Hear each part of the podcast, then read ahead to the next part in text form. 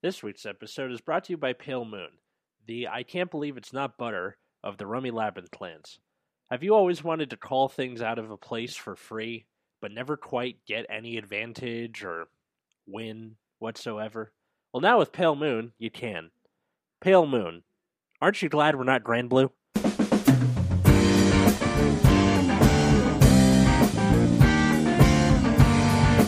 everybody, welcome to Nexus at Night. I'm Atlas. And I'm Matt. I'm Gabe. And I am Ash, your special guest. Yes. So today we're talking about the circus freaks of Vanguard, talking about Pale Moon. And Ash is here because of all of our friends, she probably knows the most about Pale Moon. You may also remember Ash from various early episodes of Nexus at Night, including the Stan Trigger one. That was, that's still going to be my favorite for a while. Stan Triggers suck. So, so last week we talked about the Rummy Labyrinth set, and Pale Moon got support in there, so now we're going to cover the clan as a whole. So, what do you guys think of Pale Moon as a clan right now? I'll let those two go first. I'd love to hear this. I think Pale Moon is in the bottom half of clans in the game. And the reason for this is after GBT05, we got a certain fighters collection in 2016, which introduced something called G-Guardians. And I actually think prior to this fighters collection, I think Pale Moon was one of the strongest decks in the game. Because with... You could make very easy 21 columns. For basically free. Yeah, for almost nothing. And it was very, and like 21 columns were pretty annoying back then. Like there was constant two cards. You know, like, 21, your opponent has to drop a 10 and a 5. Yeah. And now it's kind of like, oh, let me attack you on a 26 column, like one card guard. And you're like, okay. And the defense isn't there to come back from that. Yeah. But I mean, that is, they do make very large columns and are very strong against clans that have very weak G guards. Yes, because Pale Moon's thing, as it were, is it likes to put cards into the soul and then call them out later. So you use your soul as a toolbox. It is often compared with Grand Blue for this reason, that uses their drop zone as a toolbox. So, yeah, that's, like, their thing. We'll get into the various types of Pale Moon later. Gabe, did you have an opinion going into it? They have good art sometimes. Can't think of anything nice to say. Don't say anything at all. Good approach. Ash? I just haven't been playing recently to have a real opinion. And my only opinion on Pale Moon in, like, that... in anything in the past half year was from that one episode where she lost to really terrible Phantom Diablo. Yeah. That's because you weren't playing it right. Oh god. Yeah. Okay. This we're probably gonna end up arguing a lot. So yay. One of our friends told me he said you know, you're basically just gonna be a Jerry Springer episode for this week. I'm like, oh great, thanks. Well, we'll keep it to a peaceful, non-provocative episode. But who's the father? But who was phone? What is love? So, a little bit about Pale Moon's history. It was introduced in BTO3, Demonic Lord Invasion. It was also introduced alongside the Dark Regulars clan, another Dark Zone clan that focused a lot on soul charging. The difference being that Dark Irregulars cared more about the number of cards in Soul, and Pale Moon was about what cards in Soul. So it's quality over quantity. A lot of the things during that era was stuff like Crimson and Turquoise Beast Tamer, which cared about having another copy of Crimson Beast Tamer in Soul. So it was a lot about, like, what things can I put in there so I can do other stuff? This was augmented further with BTO7. Where they got the Silverthorn Dragon Tamer Luquier, which kind of turned out to be the mascot and arguably still is the mascot for Pale Moon, right? And it wasn't until 12 they brought her back, because at that time in BT7, Pale Moon got good support, but not really until BT12 when we got Reverse Luquier, and it would consider a subclan. Oh, Silverthorns, yeah. Yes. During that time, you guys also got the Break Ride, Miracle Pop Ava, which gave your Vanguard 10k, and then on attack you could put 2 into soul, call 2 out of soul. So I think that was one of the... What? It's like one of my favorite break rides. Yeah, me too. Mm-hmm. It's one of the few... Or it was kind of that first introduction to Pale Moon becoming about, like, battle phase stuff, or... Aside from Nightmare Doll Alice from, you know, BTO3, which was on hit, counterblast, put in soul, call something else out. So with Ava, you could get more attacks out of your battle phase where you would put 2 things in, call 2 things out. And then the whole cross-ride thing with Luquier Reverse was augmented in BT15 where you got Venus Lucierre and, you know, more Silverthorn units. I love when this card was spoiled in Japan. The price of the BT7 Luquier went to like $70 here. I remember that. And it never went down until like... just recently, really. Yeah, I'll be honest, because in that set 15, I was building Silverthorns at that time. I was like, no, I don't want to spend $70 on a Luquier. It's not worth it. Just don't have right before her Stride form came out, she finally went down. I like that. I'm buying my set. I'm good. So I bought 2. That exact same day, everybody messaged me and they're like, "Ashley, you're gonna freak out." Like, why? I they're like, "You gained Luquier." So I'm like, "Holy shit, Bouchard! Thank you for waiting." Yeah. Thank you for giving me that chance to buy it. I sold 3 Luquiers for $21 one time, and I still want to kill myself. Yeah, I would have bought them off you for that price. I get the feeling those 2 statements aren't independent, or aren't necessarily... They're both connected and not connected. At the same time. I want to kill myself because I set it for that price, and I sold it for that price, and I also happen to want to kill myself. Actually, a quick side note about that. In my creative writing class this week, I had to read a story... where it's a guy about to jump off the Golden Gate Bridge, and his mom calls him.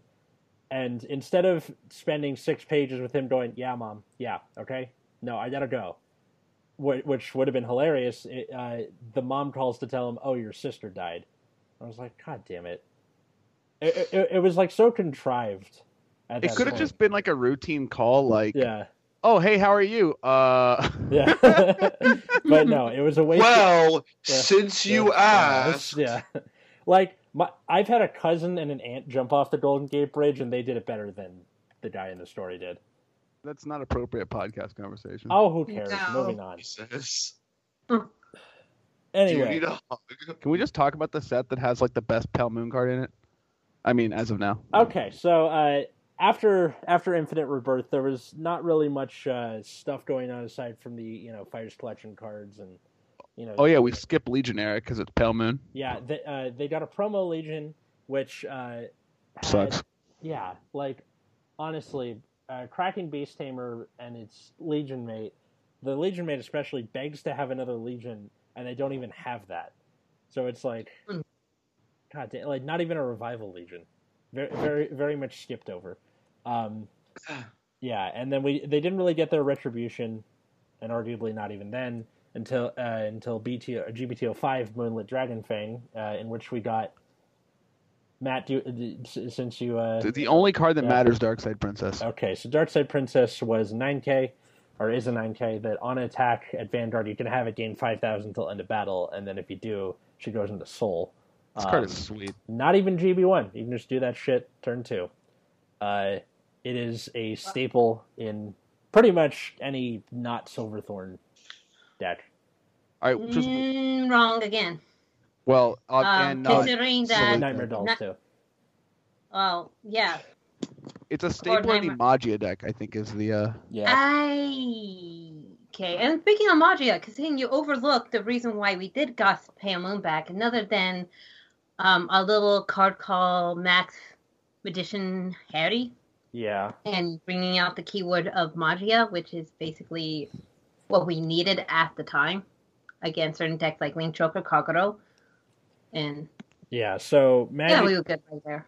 Magic... Well, I usually get to the keyword at the end, but whatever. That's good. That's fine. So Magia is the keyword for Pale Moon, which is... It's a skill keyword, so something like Time Leap, where you call something from your soul, and then at the end of the turn, the thing you... That card gets put back into your soul. So I think this was like a new kind of time for Pale Moon, and honestly something that people have wanted for a while, which was like, I want... the things I call out of my soul to be reused, so you can put them back in. This was also during a time of Phantom Blaster Diablo being a thing, which kind of hurt a little bit, because if all your cards are going back at the end phase, you're like, well, shit. Guess I better, you know, either rush when I said Pale Moon was strong, I didn't mean strong against that deck. Oh, no. I'm just saying. Everything else. Like, it was like a shift in Pale Moon. Yeah.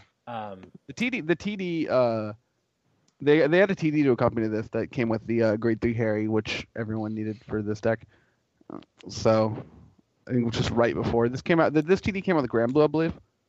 Yeah, they came out. No, they didn't. No, Gear Chronicle and no, it went Gear Chronicle and Pale Moon, and on to the next deck we got. Oh, Grand Blue. Okay. So Grand Blue was just by itself for some weird reason. How lonely. I think they wanted it to coincide with those sets where like Grand Blue was getting its GR support in 6 for the first time. Yeah, you know, GBT05 was just kind of a nuts set. Yeah, and go ahead. It's just like the there's so many good cards in this set, and then there's like some OTT cards. It's like and Narukami stuff. Although this Narukami stuff was really good though. Oh yeah, you had Voltage out of here, so. Yeah, and Rock Climb and whoever else.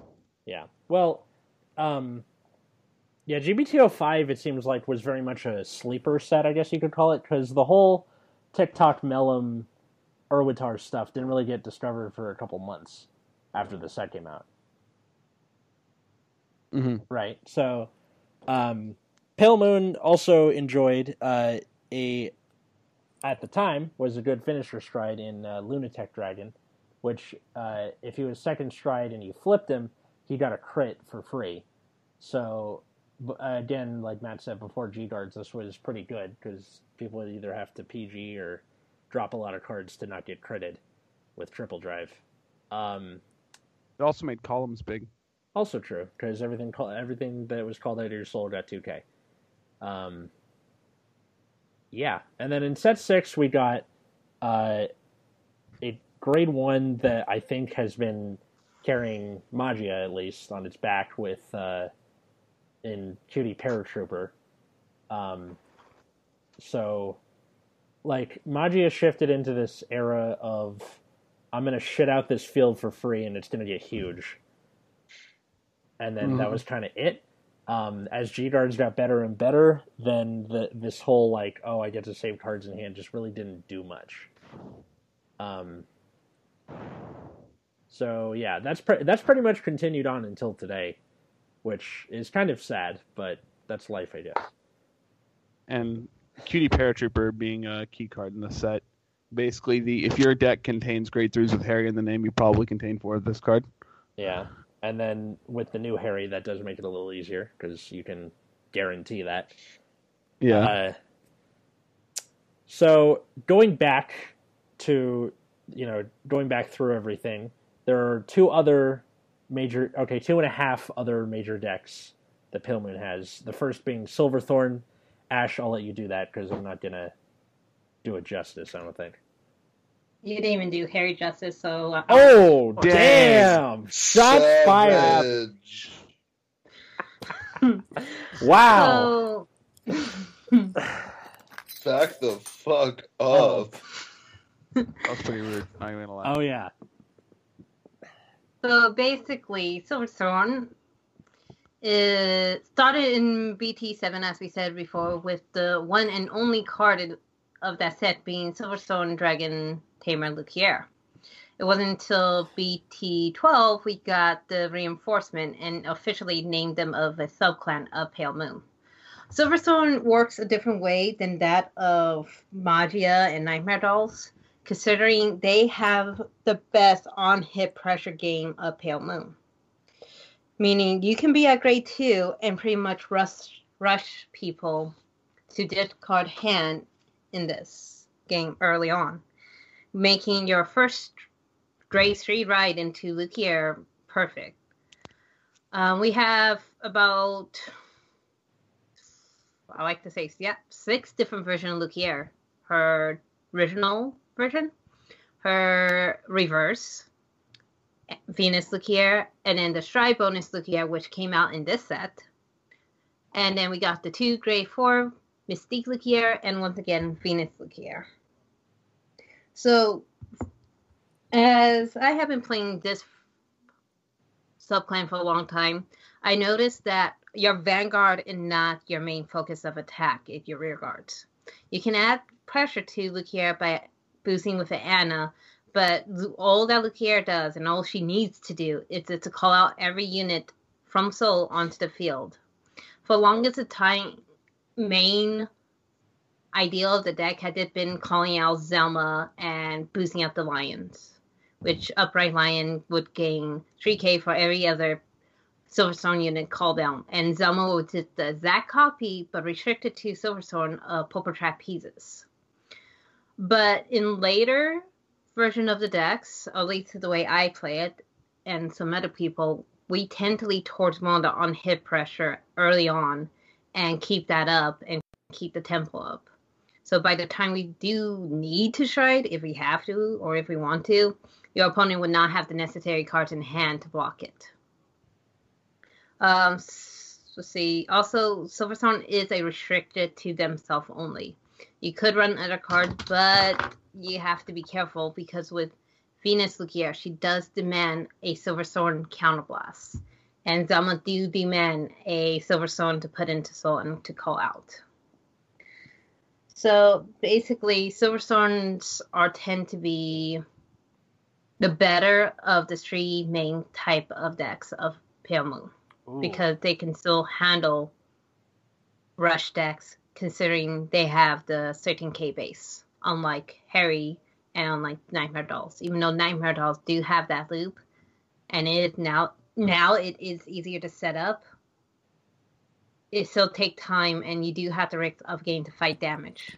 Luquier can hit 4, and if your opponent on grade 2 and you're at 4, limit break, and you pretty much make sure they can't do anything next turn. Well, even then, not that much. Like, you don't necessarily have to do that anymore because you have a limit break unlocker. That is also a Silverthorn. Yeah, you could also use that, which, oh, thank goodness they added that. I was worried when we got those announced. I'm like, oh, give me the Silverthorn one. I need that. My favorite games to watch with Silverthorn involve when she has, like, a Clemens in front of a Zelma. Yeah. Mm-hmm. The person decides to just take the Clemens. Yeah. And then she's like, okay, I'm going to put this Clemens into Soul, call out this other Zelma, put the Zelma into Soul, call out the Clemens. Yeah. It's just like, why is this happening?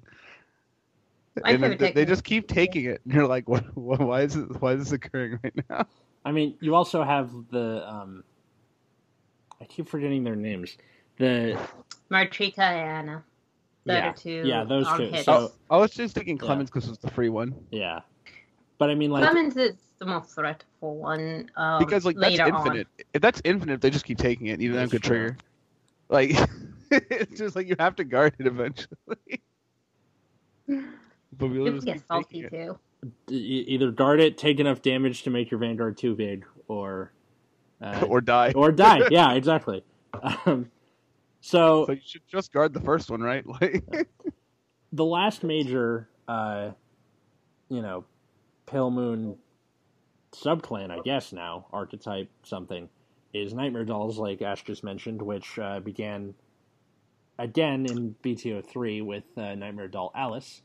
The creepiest card in the show. Oh, fuck yeah. The loveliest, cutest card that could be. Yeah, side note, this thing in the show is gigantic. Like, I'm imagining, a doll, but it's like every time they show it, it's like what, 20 feet tall or something. Yeah, it's like the size of like the strides now. Like, it's just gigantic. Yeah, it's like a calm Godzilla or something, which is never good. So, Gabe, were you gonna say something? She thick of. Well said. Anyway, so what happened was in GBT05, they decided to kind of flesh out Nightmare Dolls more with Nightmare Doll Catherine, who was a grade 3 that you wanted to be on, as opposed to just kind of having Alice as a 10K rear guard. They're just like, all right, let's update it for modern times. And her skill is that all of your Alice's got 1,000 all the time. So it turned, Alice to be able to hit most Vanguards. And then also gave it the skill that at the end of the battle, it attacked. If it didn't hit, you can counterblast, choose a Nightmare Doll Alice from your soul, call it to R, and then put that unit into your soul. So that means as long as you had counterblast, you could keep calling Alice's, which is pretty crazy. So if your opponent is dumb enough to give you counterblast, if Atlas is dumb enough to give you counterblast, which he is, you can just kind of, death by 1,000 cuts your opponent. And honestly, I think this came at a good time in Vanguard, where that's where the meta is started to move to after GBT05 and G-Guards. Mm-hmm. And then also when you rode Catherine, you could just search your deck for a card, so Alice, and put it into your soul. Yay. They also got, in that Fighters collection, they got a Nightmare Doll Stride. They have several Nightmare Doll rear guards, which make your Alice bigger, like Brenda. Not Brenda. What's her name? Ginny. Ginny. Thank you. So, basically, like, Nightmare Dolls are the first thing I think of when I think Bonk Turn in a lot of decks. And I think the only thing really holding them back from being this, like, competitive menace was, at first, Counterblast, which, as they get more support, it seems like Bushi's slowly, helping them deal with that, but also, ride consistency. And again, we did kind of get that with, Nightmare Doll Eleanor, which we talked about in the episode last week. But they, of course, almost had it right, where if you put Catherine in your heart, you have to put the Alice into the drop zone, which kind of defeats the purpose.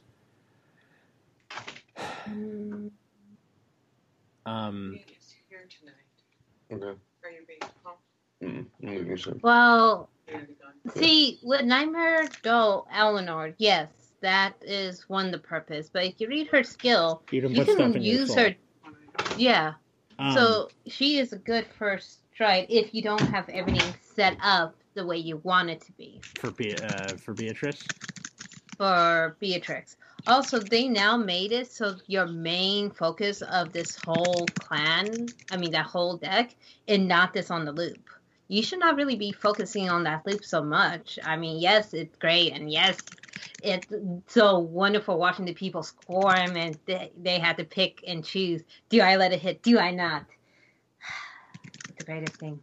But at the same time, that should not be the main focus, because you could face somebody, and they could be like, well, I'm not going to hit you to 5 damage, so I'm going to keep you out low damage. So you have to be smart now, and that what Bushiro gave us in Nightmare Dolls. It did not rely solely on Nightmare Doll Beatrix and Alice and that whole loop. We have now more stuff to play around with than we did before. And we do have a unflipper beside the Perfect Eye and beside Sky High Walker to now use in Nightmare Dolls. True. So that's how I see it. I haven't really seen it played since Rummy Labyrinth came out. Our friend Howe also has the deck, but I haven't really played against him since it came out. And then I haven't seen you play it in a while, Ash. I promised somebody they'll be the first to face it, so I need to face her before I face you guys with it. Wow. Well then. So one thing that confused me about Nightmare Doll Catherine is the way the red text skill is worded. Yeah. So it says Counterblast 1 at the end of the battle that this. So it gives all Nightmare Doll Alice's the following skill. It can 1K and the following skill. At the end of the battle that this unit attacked, if the attack did not hit during that battle, you may Counterblast 1. If you do, choose up to one card named Nightmare Doll Alice in your soul, call it to R, and put this unit into your soul. So what you can actually do is, so you need an Alice on rear and an Alice in soul.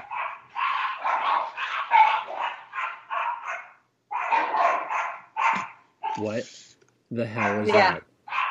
It's the Attack of the Little Puppies or something like. Yeah, those are my dogs, and I hate them all. Oh yeah, I forgot you're back in LA now.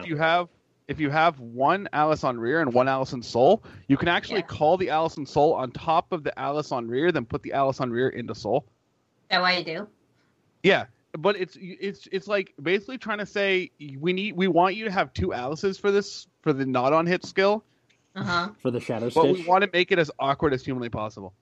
What's funny is that I had to actually ask Bushiro if I could possibly do that. And they're like, yes, you could. I'm like, oh my gosh. I had to get like Bushiro to say, yes, this is how it works. And you are allowed to do this. I'm like, thank you. And so when I had faced people, they're like, no, you can't do that. I'm like, read it. Here you go. Here's the email. Yeah. I just imagine you carrying around the printout like it's like an FBI badge or something. Ha! I had to do the thing with Zelma, so I'm like, oh crap! I should make sure that I have this skill because I need to make sure if I do this correctly, I'm gonna be laughing my ass off at people who say I can't. One thing I dislike about the Nightmare Doll deck is if you don't ride Catherine, games are really hard. That way, Eleanor is such a good card.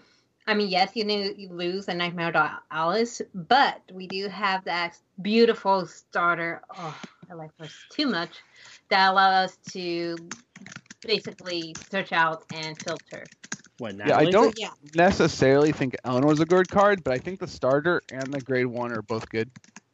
Yeah, I agree there. Also, the grade 2 is an iffy one, considering you have to hit all Nightmare Dolls in order to get its skill up. Nightmare Doll work.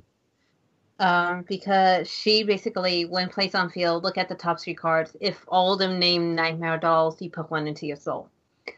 Sadly, we cannot run a pure Nightmare Doll build because we don't have a perfect guard Nightmare Doll yet. Bushiro. I need this. Make it unflipper if you have to. A countercharge unit. They should have just made Dark Side Mirror Master and Nightmare Doll because it already looked kind of creepy enough. You could have just. I know, but in my build, I do not run pure Nightmare Dolls. I have a couple of Silverthorn Lillians in there. One just because I love Lillian. That's the reason why I picked up Silverthorn because I love her art. Uh-huh. But that's because it could always have a 10k vanilla just in case those Shadow Paladin players want to be like, oh, you can't hit me. Well, here you go, a 10k beater. So, another thing, I don't know, I actually have to go in looking into the next fighter collection for us to, that new Ray Elemental, that for 10k hitters. That's going to make the deck a little bit better and funner to play. Yeah, I like how we just power creeped Madou already. Madou is really good, and but this new one's strictly better, right? But you have to you basically consider the deck does run Strife Fighters. If you use a Strife Fighter to go into a Madou, you can get that great streak back. I hate dogs. I'm gonna say it right here on this podcast. Gabe, mute yourself if you're not talking. No. You don't control me. Well, you don't know my life. You don't know the kind of milk I put in my cereal. I like to 2%, say half I hope. Half and half. Shit, Matt knows me better than anyone else. Seriously though, like if your dogs are gonna bark that much, your dogs need to calm down. Yeah, they're all awful. My mom has terrible taste in dogs, even though all dogs are terrible. Oh, I have to go. Bye, friends. Hey. That's it. Okay. All right. Well, we just lost a game. Yep. But we also lost dog barking, so not all is bad. That's true. Anyway, so in Nightmare Dolls, you would run. You used to, I think run Ray Elemental Madou. Basically, it's the one for 10k, because you get to choose a grade 3 from your drop zone and add it back to your hand if you have a hard card with 10k or less. It was good. I'll say that right now. But considering we have something a little bit better. I feel Eleanor is still better than Madou at this point. Oh, sorry, I misread a launcher. I turned on hit. My apologies. Ignore me. It's really bad. Never mind. That one? Yeah. I thought this said something else, and then I realized that I just misread this card completely. Ignore me. This card sucks. But not if you want something on hit pressure, but if you do, you'd rather play Amanda. Right. Okay. So what do you? And I'm gonna ask this right now because I'm gonna forget about asking it later. If I keep going. What do you think about the GB8 for Pale Moon? A Scream Dragon Master, Dolore Kimberly. All right, so great art, stupid name. Well, one is Kimberly, so I have to appreciate that name because longtime Power Ranger fan here, so I'll take that. The art is So the people who, you know, either didn't research or just are on a treadmill or something, Kimberly still is GB8 when the unit attacks a Vanguard. Choose up to 5 cards from your soul. Call them to separate rears. Until the end of the turn, they get a plus 5k and are additionally Abyss Dragons. Until the end of the battle, this unit gets continuous. This gets plus 10k for each Abyss Dragon on your rearguard circle. Okay. Go for it, Ash. Alright, so knowing Atlas, he wanted something with multi-attack. Am I right? Yeah. And, I mean, I'm cool. I actually like this girl a lot. Right, no, to be honest, I do like this. Yeah. It fit perfectly in Harri. If, for some forsaken reason, you make it to GBA in Silverthorn, oh, holy hell, you are playing that deck wrong. Oh, damn. I don't know what the hell you did. Never play Silverthorn then. You could hit it. You could hit it. There is a possibility you could hit it. Nightmare Dolls, it cannot be used officially. So, I like it, to be honest. For a game-ender card, I can see this actually working really good. Not only does it give you the power and that you call off stuff from each thing, this unit also getting an extra 10k for each Abyss Dragon on your rearguard circle, which is basically, if you call out the whole field, plus 50k. Yeah, and let's be honest, if you're playing Harri, you call out the critical before this card's effect, and put it in there so you get 55. Well, you might be close to deck at this point, so yeah, that's true. Oh, screw it. I'm playing Harri. I think my original plan with this card was to call out, so you set up some board with Dark Side Princess, obviously. Yeah. And some random stuff, because who cares, with Stride Skill and the cat. And then you attack with this card last, and you call over the cat, you call over the other, you call over both columns, and then you put like a Jacqueline and another Dark Side Princess. You can attack for, 19 with the Dark Side Princess? Mm-hmm. Then Jacqueline, pull it back out, and you have another 16 plus 12 column. So that's going to be another 28 column in addition to the other 26. Mm-hmm. It's like, and then this card, of course, just by itself is huge. Okay, yeah. So you can do that way. If people are not playing Jacqueline, they probably will call out Lopin too, another card. Sure. The Lopin is actually not a bad card, to be honest. You do run the risk of decking out with her, but she had 11k base if you don't have enough princesses in Soul. But isn't that an act for the... Well, I was looking... I guess. No. Her second one. It becomes 11k, yeah. Right. So you can do that. Jacqueline's the Amber clone, and Lapin we talked about last week. Anyway. Right. Yeah. So she actually a really good card. Reason why I can say Silverthorn, because we do have actual Abyss Dragons in Silverthorns. So wait, if it gains Abyss Dragon, because it says it's not becomes Abyss Dragon, it says are also, does it count double?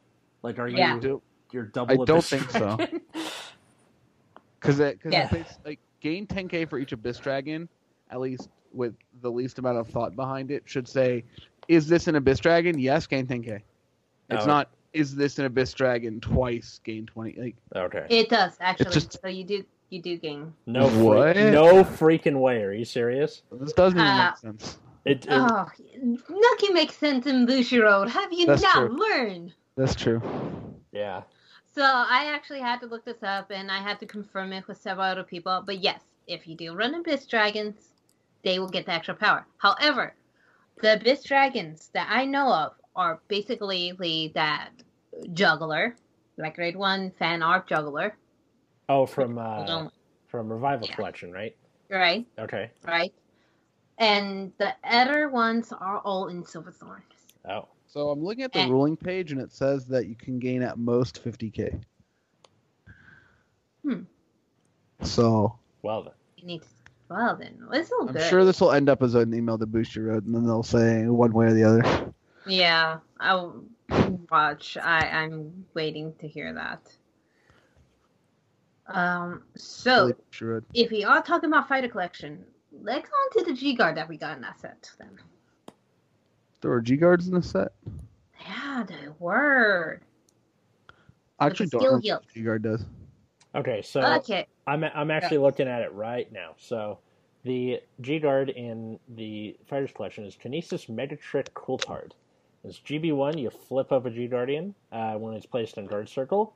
If the number of different grades in your soul is 4 or more, you may pay the cost. If you do, this gets shield plus 15k till end of battle. So, with the way writing works, you're 3/4 of the way there, which is pretty easy to do. Pale Moon has already had pretty decent G-Guards, like, so far. This is pretty nice. Really? Yeah. Like. Really? Yes. Really? Okay, you have one that checks top 3, puts something in soul. You have... Perfect. Yeah, that's fine. You have one that you soul charge, call something out of soul to guard with. That's also fine. You have a Magia one, which... There we go! There we go! Why? Because the Magia is only restricted to Magia, unless you play in Luquier or you play in Nightmare Doll and you want the soul charge. You know that is not a perfect one, and it doesn't even gain an extra shield if you use a non-Magia Vanguard. Hey, you know Alice's defense. Interruption McGee, all right? I just said they have decent G-Guards. I didn't say they were perfect. No, everyone knows the Gear Chronicle ones are perfect. Anyway. Oh, damn, I love the Gear ones. Yeah, sorry. Matt, what were you going to say? In Alice's defense, he only plays Harri, so like needing a Magia Vanguard is pretty much just not even a question. Yeah, that's true. I'm saying that like so far they've had pretty good stuff, and this one's pretty good too. Like, not if you look at Grand Blue G-Guard. Actually, it's not so much that the Grand Blue G-Guards are amazing; it's that the stuff around it is amazing. So yeah, actually, with the G-Guard, with this new G-Guard. Let's not get off track again. Sorry, my fault. But I had to call out Atlas for that. Easy hit. Yeah. I can hit this. Can you hit this? I can hit this in all deaths. Yeah. So I'm good. Just by game mechanics, it's pretty easy to hit. Yeah. Arguably, it's easier in Silverthorn because you have your starter that goes check top 5, put stuff in there. Like. Well, same with Nightmare Dolls. Yeah, that's true. Put into soul, check top 3, check top 3. Or like in writing Catherine, there you go. It's all done. So yeah, and then let's see probably the cloud that's been hanging over this whole thing is like the connection between Pale Moon and Grand Blue. So in the show, two characters, Am and Luna, are like super best friends. They're part of a like pop duo called Rummy Labyrinth. Super best friends. That sounds so for kids. Oh no, I was thinking of like South Park. But anyway,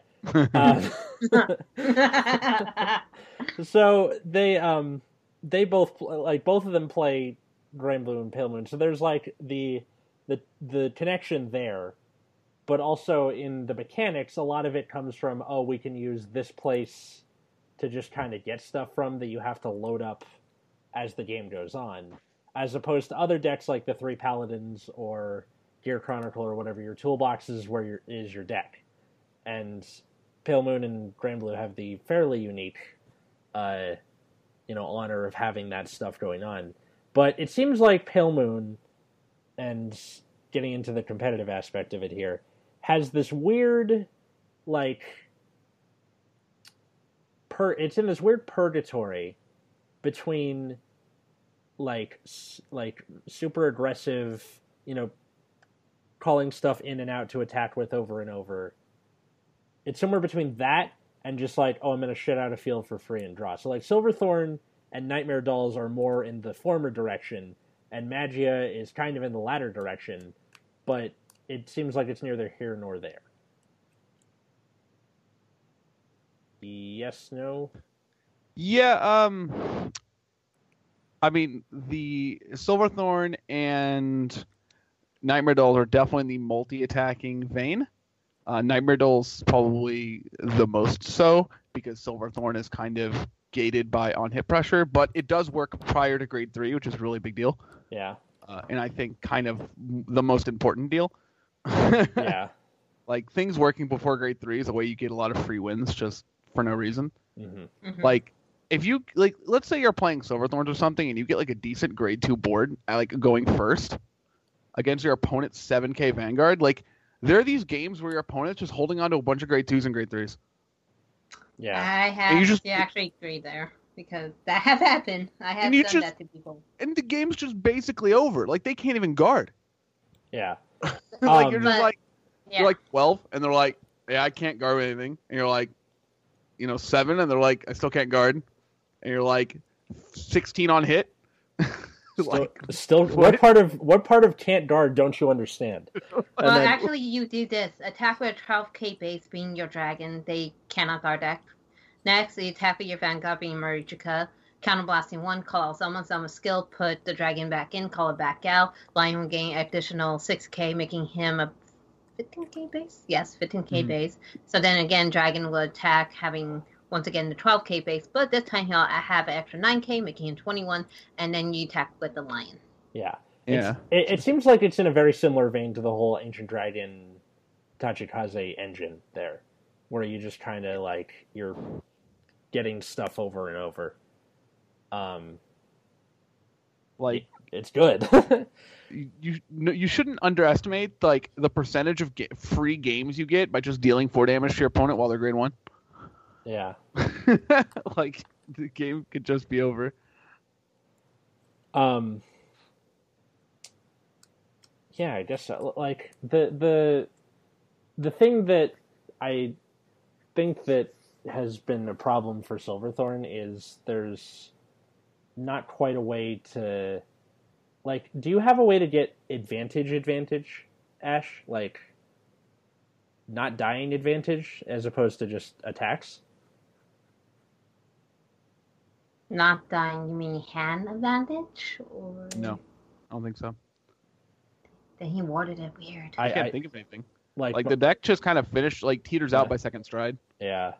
I mean, I totally just brainstormed the whole point, then they're your conclusion. You fought to win before then. Yes. And, the deck losing gas isn't a downside. If the early game is strong enough... it doesn't matter that you're going to lose a lot of steam because you hope the game doesn't reach that point. Yeah, if the game reaches that point, you were kind of fucked anyway. Yeah. Yeah. The point is with Silverthorns, I think it's the only deck in all Pale Moon that can utilize both Magia and on-hit pressure and multi-attack.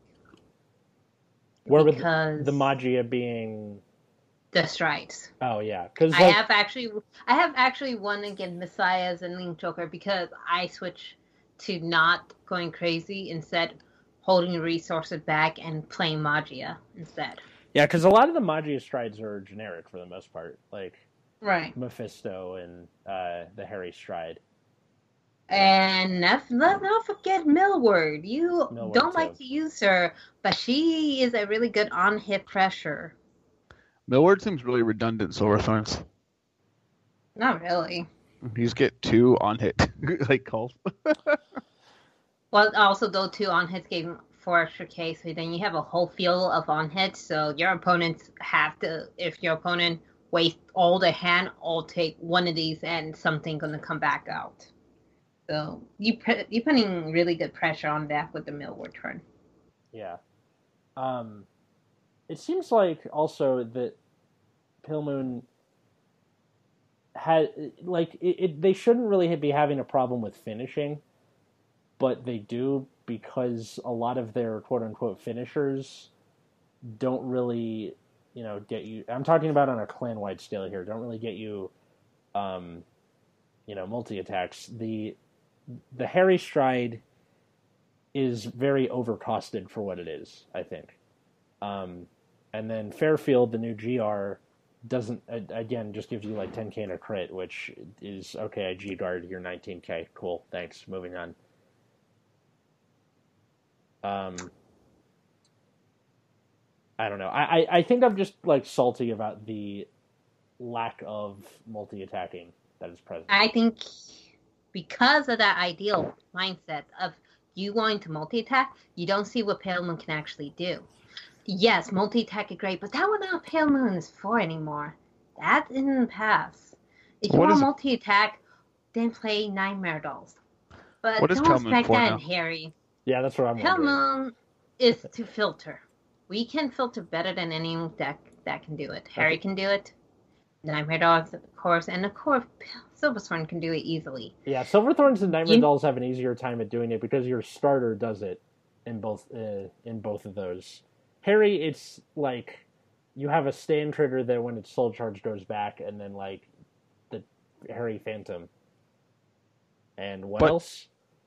The filtering seems really slow. Yeah, it is slow. Well, I mean, Harri, I don't think a lot of it's kind of random soul charging with a lot of the Magia stuff, so I don't really going to call it filtering, but yeah, I don't. It's not I don't know. Okay. So the thing with filtering. And what we mean by that is getting not triggers out of your deck so you can get triggers on drive checks is kind of done a lot better by things like the Paladin Cleanse or Time Leap or, hell, even Murakumo. Just anything where stuff is getting taken out of the deck on, like, a mass level, whereas Pale Moon, you're getting, like, maybe 1 or 2 a turn, if at all. Right? I think Silverthorn like can pull like so many normal units out of their deck so fast. Silverthorn like, is very good at this for reals. Yeah, it's like so quick. But like I feel like with Harri, it's like it's a little slow to even be its gimmick. I think. Yeah. Which kind of sucks. Which is why I'm so concerned about the multi-attacking thing. Especially again, multi-attacking not in it. How many times I have to do this and tell you? If you're going to focus on multi-attacking, you're using too much resources. You're not going to have enough counterblast. You're going to not win the way you feel to. Harri and Maul are power-based more so than any other clan. If you play that deck correctly, you can hit in high number. And it doesn't matter if they have a G-Guard side, because you're going to keep on hitting that high number for multiple turns. You're going to focus on the on-hit, the whole multi-attacking. Then you're not going to really win. Alice, I have to tell you this over and over because you are still not getting it.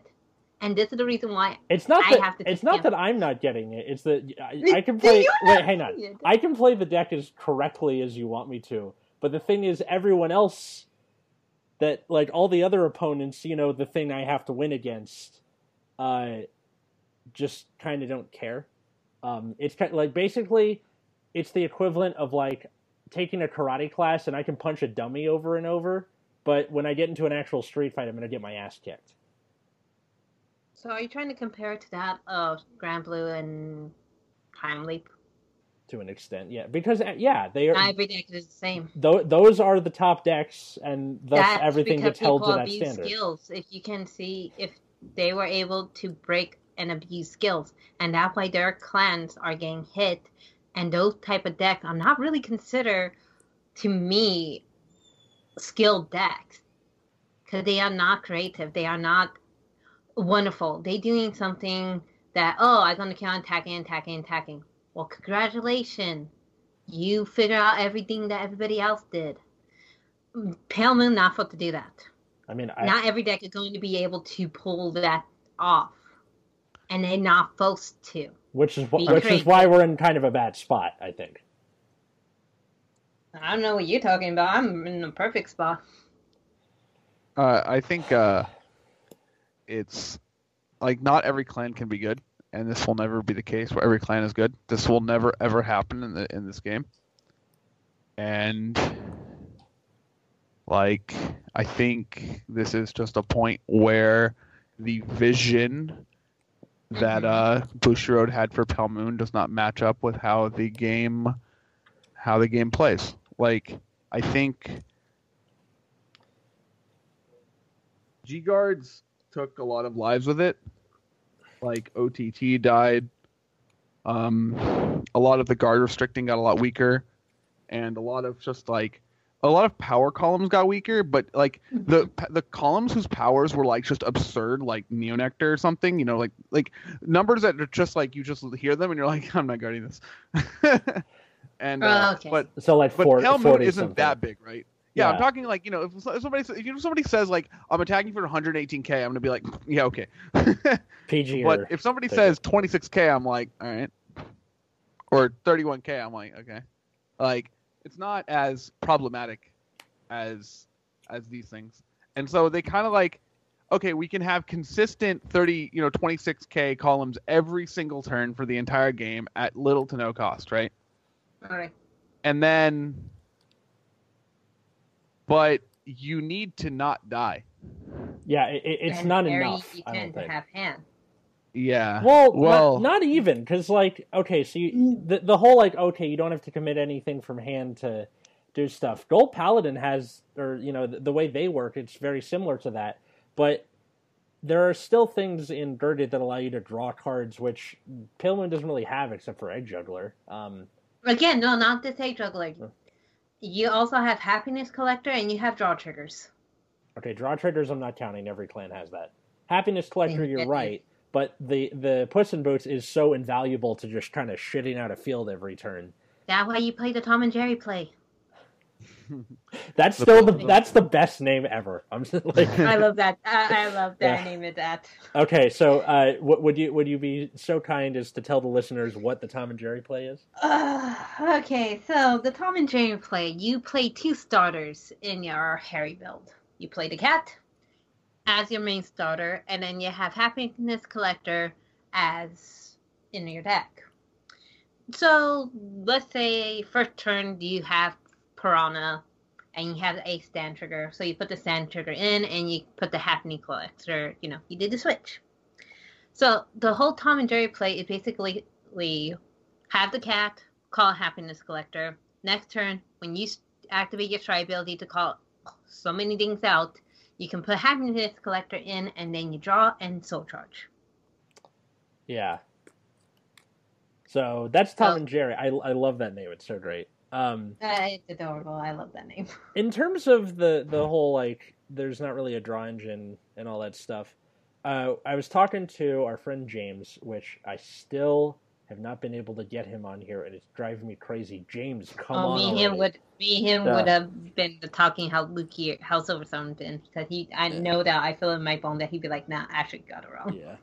So his idea for the clan was to put more like of a draw engine into it, and then give it a good recycle engine, like, you know, Bladewing Tybalt is for Dark Irregulars, or a Dreaming Dragon, or just something, because Pale Moon, like, you know, if you're smart, you're not going to deck out, depending, but the, like, there is the danger because of all the soul charging you do, more in Harry than anything else. It's usually when you get tilted because you can't find like a Cutie Paratrooper or Dark Side Princess or something stupid. Yeah, so you just start soul charging. Like, oh, I got soul charge. Yeah. But now we play the Stand Trigger to try to fix it up. Yeah. There's also a bit of a countercharge problem in Pale Moon. Like in Nightmare Dolls, it's on its way to being fixed with that new 6K, and then Silverthorn How is it in Silverthorn? Don't axe. Okay. There's countercharging in Silverthorn? It's news to me. Yeah. Yeah. Oh, that's why we rushed. Yeah. That's why we rushed. Okay. They're called heel triggers, Atlas. Yeah, heel triggers, the best unflipper in the game. Anyway, so with at least in Magia, there is a huge countercharge problem, and pretty much everything counterblasts. Like, that's why Mephisto is such a good card, is because you just flip and you're done. There's no real cost there. And then Soul Blast costs, which is, you know, what they're starting to lean towards, are kind of expensive in a clan like Pale Moon, where the things you're soul blasting are the things you also want to be calling out. Mm-hmm. I have to kind of toss my hat into this. If you have multiple on one card and you just need a one, then you could sacrifice these. Oh yeah, of course. That is definitely a thing people do. But like also, there are things like the new card, Dagger Magician Eddie, that when it's called from hand, you get a thing in front of it, and then at the end you can put it in soul charge. I really liked Eddie for that reason, that you can use her as what I call soul junk. So, like, after she's done, she's not doing anything else. Soul Blaster for, like, a, you know, like an egg juggler if you're using it. But, like, no! That's just... If you want to countercharge, you unicycle her for it. Oh, that unicycle tumbler, too. Yeah. The countercharge engine, so let's see, you have the stand trigger, which a lot of other clans have things...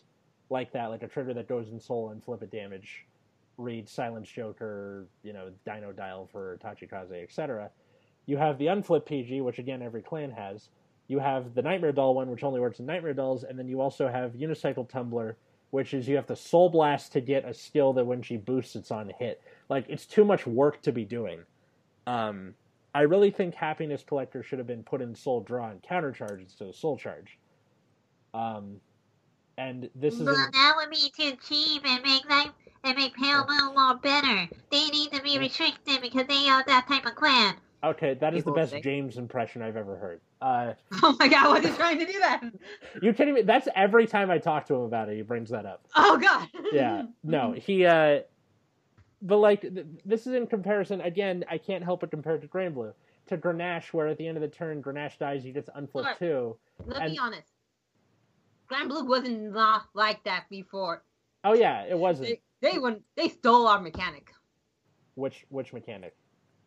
The toolboxing and everything called from soul, but instead they called from drop zone. Better now. I guess so, but yeah. Games has that. Well, in any case, it's like annoying, and yeah. So I guess that's Pale Moon. Pale Moon's a weird clan. Yeah, all right. So you know how like Gash for Grand Blue like turns them into Pale Moon? Yeah. Yeah. So what if there was like this Pale Moon stride that took cards from your drop zone and shoved them into soul, and then you called stuff out? I would be so like a reverse Gash. You know what would also be good? Like a G guard that put things from your drop zone into your soul. Oh wait. Oh, I think a clan has that. I think it's Which clan has that? I think it's named after. Could be anyone. I think it's named after a prog rock from the '80s. Is it called Rush? Oh yeah, totally. I can't remember. Yeah. Totally. Yeah. Man. It's called the Goo Goo Dolls, I think. Oh my gosh. Yeah. Goo Goo Dolls are weird. Weird band. Let's not bring up the past. Yeah. It's already bad enough getting nostalgic classes. Nobody got that? Oh my God. I got it. Are you sure? Yeah. Or that's all. That's all we're doing. And no, so yeah, I guess we're at that part of the show. God, it has been so long since we've done a clan analysis. I actually had to ask Matt and Gabe before we started, how do we do this again? And the responses were quite snarky. Well, that's all your responses are quite snarky. Well, that's rude. Yeah. All right, so since it's been several weeks, you work at Bushiroad in the card design department, you just got fired, and... you decide, fuck it, before I clean out my desk, I'm going to break Pale Moon. Somebody break Pale Moon. Ash, you want to go first? Oh, no, I'll hold back and see what you guys come up with. Okay, then. Aside from making Happiness Collector just do what I said it should, I really think there should be a stride that's like Miracle Pop Ava, where it's GB2, Magia, on attack, you choose any number of rear guards, put them into soul, then choose the same number of rear guards and call them to rear. And then at the end of the turn, put them into your soul. GB2 on attack, easy. Like That would be so nice. If this were a paladin clan, and yeah. I don't mean soul paladins, I mean like an actual paladin clan, they would have some card that's like, when this unit attacks, like counter blast one, or no, sorry, I need to think modern paladins, I'm sorry, counter charge one, unflip a card in G zone, like for each face up card in G zone, choose a rear guard, put it into soul, and then for each card put in a soul this way, choose something in soul and call it out. I mean, that's probably a good way to do it. Like, this is what a paladin clan would have, right? Yeah. I mean, one thing that bothers me with Pale Moon is a lot of the... Like, Harri and Fairfield are both GB3, which means if you don't flip on your first stride, then you just... You're playing like, the clan wrong. Yeah. I mean, like, you can't single G-guard and go into it. First stride. Janet's we could. Right? We got the new G guard that can flip. No, but I mean, no. If it's your first G guard, you can't flip it because it's GB1. So like, if your opponent got to grade 3 second, attacked you, you G guarded with like, you know, Furnival, you can't go into the Harri stride first stride after that. Yeah. You would need 2 G guards in order to make that work. I went for turn Harri. Yes, I know. It is a thing you can do. It has happened in the history of the universe, but I'm saying that it is annoying that they unnecessarily put like a GB3 on there when it should be GB2. Chronic Drag, GG, and GG is a GB3. I mean... You don't hear them. I mean... But then you look at like Dragoot, who's like GB2, right? Yeah, that's what really annoyed me. Is that's what we need. We need a better GB2. Like what? Yeah. Like why is this thing GB2? And I mean, I don't mind GB3. Those are, we can hit those. GB2 skill. Luquier, the only one to have like the really good one. Yeah. I think if Fairfield were GB2, I think it'd be pretty good. Yeah. Like being able to go G guard into like Fairfield is like pretty solid. Yeah. Hell, also a good first stride would be nice. Anything. Well, okay. I know you don't like using her, but I like using Prana first turn in Harri. I like using her if I have something in my hand that I want to put in there. Like, she's good for that purpose. I don't really... Like, if there's nothing to put into the soul, why? Like, there's no reason to stride into her. Sometimes I'll go into Mephisto just to, like, fix the board. But, like, that's whatever, and then... Lately, I've been going into Lunatech to make like everything called out plus 2K for some stupid reason. But again, there's nothing. It's a very Narukami-esque problem where it's like, shit. I guess this is my only option. But you literally can't play the on hits. Like you can't play the on hit. You can't play like Janet doesn't work well because it doesn't flip anything, right? And it's not magic, right? And it's just like. What? I say, well, going off of that, if we had a GB2 skill that basically have an on-hit pressure, because Millward is a GB3. Oh, man, God. How many GB3 do we have? I think too many. I think Millward is actually GB2. Yeah, she is. She's GB3 because I had to look at her skill. Like, Millward's GB3? Are you joking me? Yeah, she is. So Harri's GB3, Millward's GB3. All our GRs. Wait, no, no. I'm really tilted right now. Millward's GB2. I'm looking at it right now. Oh, okay. Yeah. Is she? Yeah. Whew. All right, then why did I go freak out? GB3? So both. I need to start reading cards better. I'll get glasses. So Millward is GB2. Right. Fairfield is GB3. Harri is GB3. We have a GB8. Luquier stride is GB3, the new one. Well, okay, one of the skills is, but yeah. And you can do it second stride though, because she flips herself for cost. You can use her for turn stride too, just to counterblast and call something else if you don't have the field. But I'm saying you can G guard into that, which I'm actually like. That's why I like the Magia G guard so much, is you can G guard and then go into Mephisto, which will get you a call. First stride. I think that's good. I don't know. I feel like if you did the Axel thing, if you did Ava. Yeah, her name. If you did Ava as like a stride with legs, as the first stride, that'd be a little too broken. But just like have a GB2 with that effect, that'd be fine. Or at least break it down. You have to put 2 in. Oh, 2 or more. So you have. No, it cannot be 2 more. It have to be exactly 2 because it can go. Because that's how the original Miracle Pop Ava. You have to put 2 in. Yeah. I don't know. Why not give Pale Moon a PG that has Soul Blast 1 as cost instead of discard 1? Ah, yes. That would be too broken though, wouldn't it? Yeah. I don't know. People will complain about that. They'll be like, well, you guys only have... People complain and get... I'm sorry to people who play Yu-Gi-Oh! Who come into Vanguard, but some of your people... I don't. They play Yu-Gi-Oh! Some people do, Matt. Some people get disgusting. I am one of those people. I used to play Yu-Gi-Oh! Disgusting, right?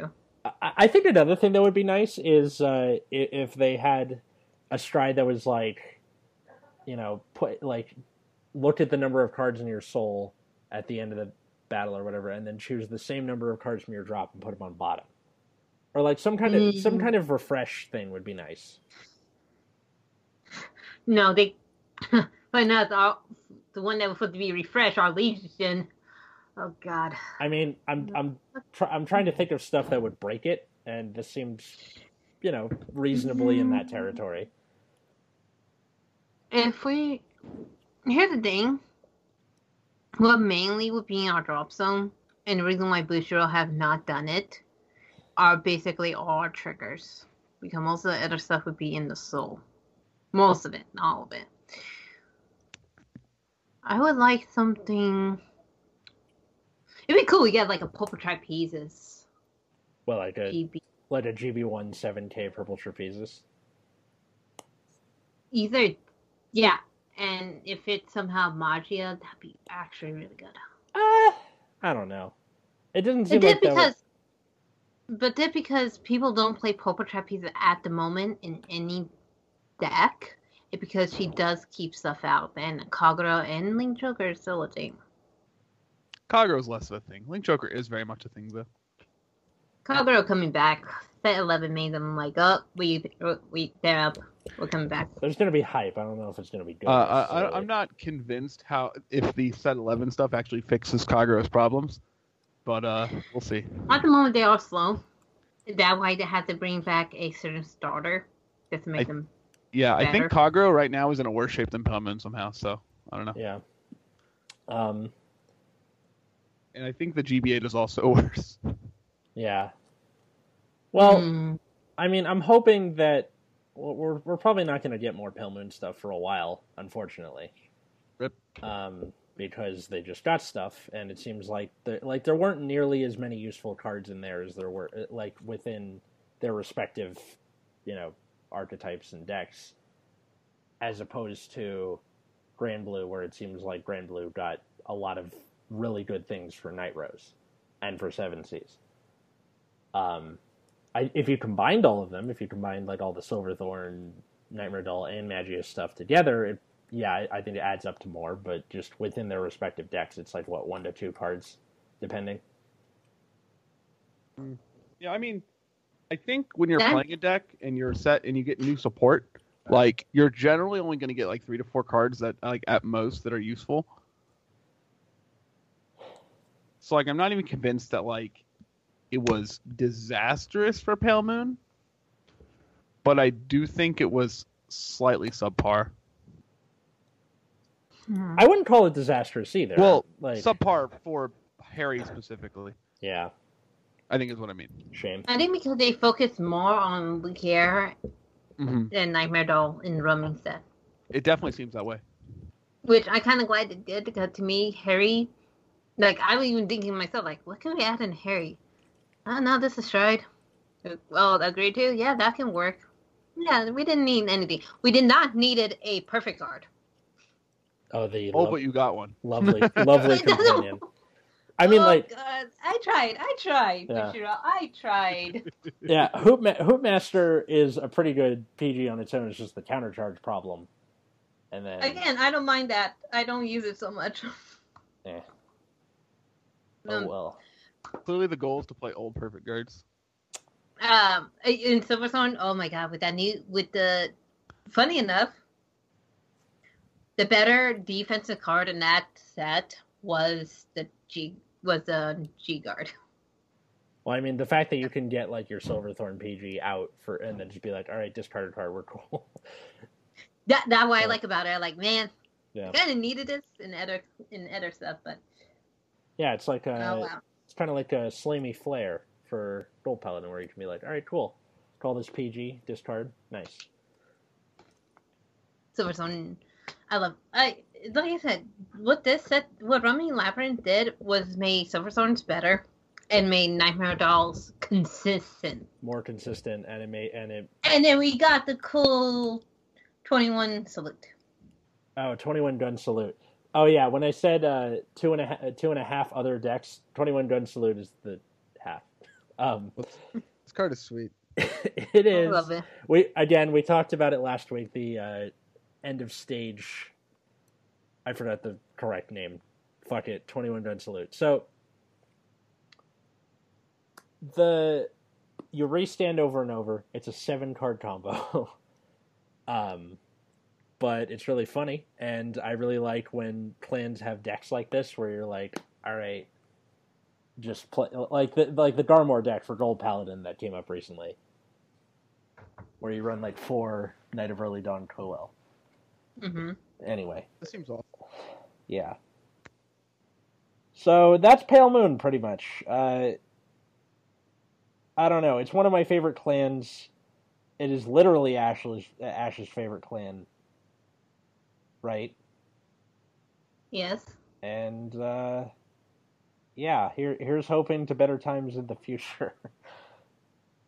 Do you guys have any other thoughts?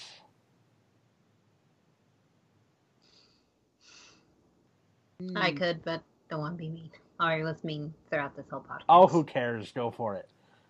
Well, new Batama just got a new perfect card, and a new grade 2. I'm listening. It's from the trial deck. I'm listening. Well, the perfect card is from the set. I need to put these on, and I'll get the translation later. But anyway, you meant I think Pale Moon. Go on. Sorry. Well, I can't see the perfect guard. They're not giving the image to the perfect guard. Only got the grade 2, which seemed like a soul blast kind of. Oh my god! It's amber cone. I mean, wait. So no, steam breath, glimmer breath. There we go. Counter blast, soul blast 1. Steam breath is their stride fodder, I think. Yes, and I'm so sorry. Oh my god! And I played that clan too. I played Gears. I should know this. Draw card, gain 2K? It seemed like it. Gross. Pale Moon is actually still a great campaign. One needs to be patient with it. It does take time to see what it can do. And that's why I feel the reason why I like it, because unlike other clans, which, you know, kind of like, oh, you see it, you automatically know. Pale Moon, you could break certain card skills and to make them way better. Nightmare Dolls, it's a fun deck. Harri, I don't know why that deck is now working better than ever. Even with the new Harri, it just seems I gain all the grade 3s automatically each single turn. Mm-hmm. Even when I have no grade 3 hand, Harri comes in pairs. And Silverthorn, to me, is still the better one out of all the decks, just because it can combine each one of those mechanics from the other two and add it into one whole deck. Also, 13K base, perfect in grade 1 rush. Love Luquier.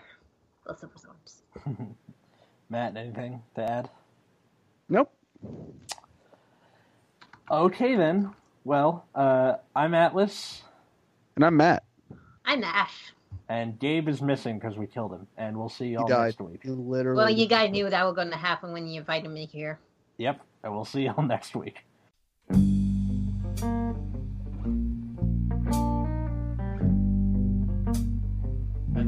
this time to thank all listeners that happen to come across this podcast. Be sure to rate and like us on iTunes and to, suggest this to your friends. I'd also like to thank Lil Elephant, the Oakland-based band that supplied our intro and outro music. You can find them at lilelephunk.com, so LILELEPHUNK. You can also tweet us at VGNexusCorps, so VGNEXUSCORPS. Or you can tweet me, Atlas Novak, so at ATLAS, N is in Nancy, OV is in Victor, ACK. Have a good night, everyone.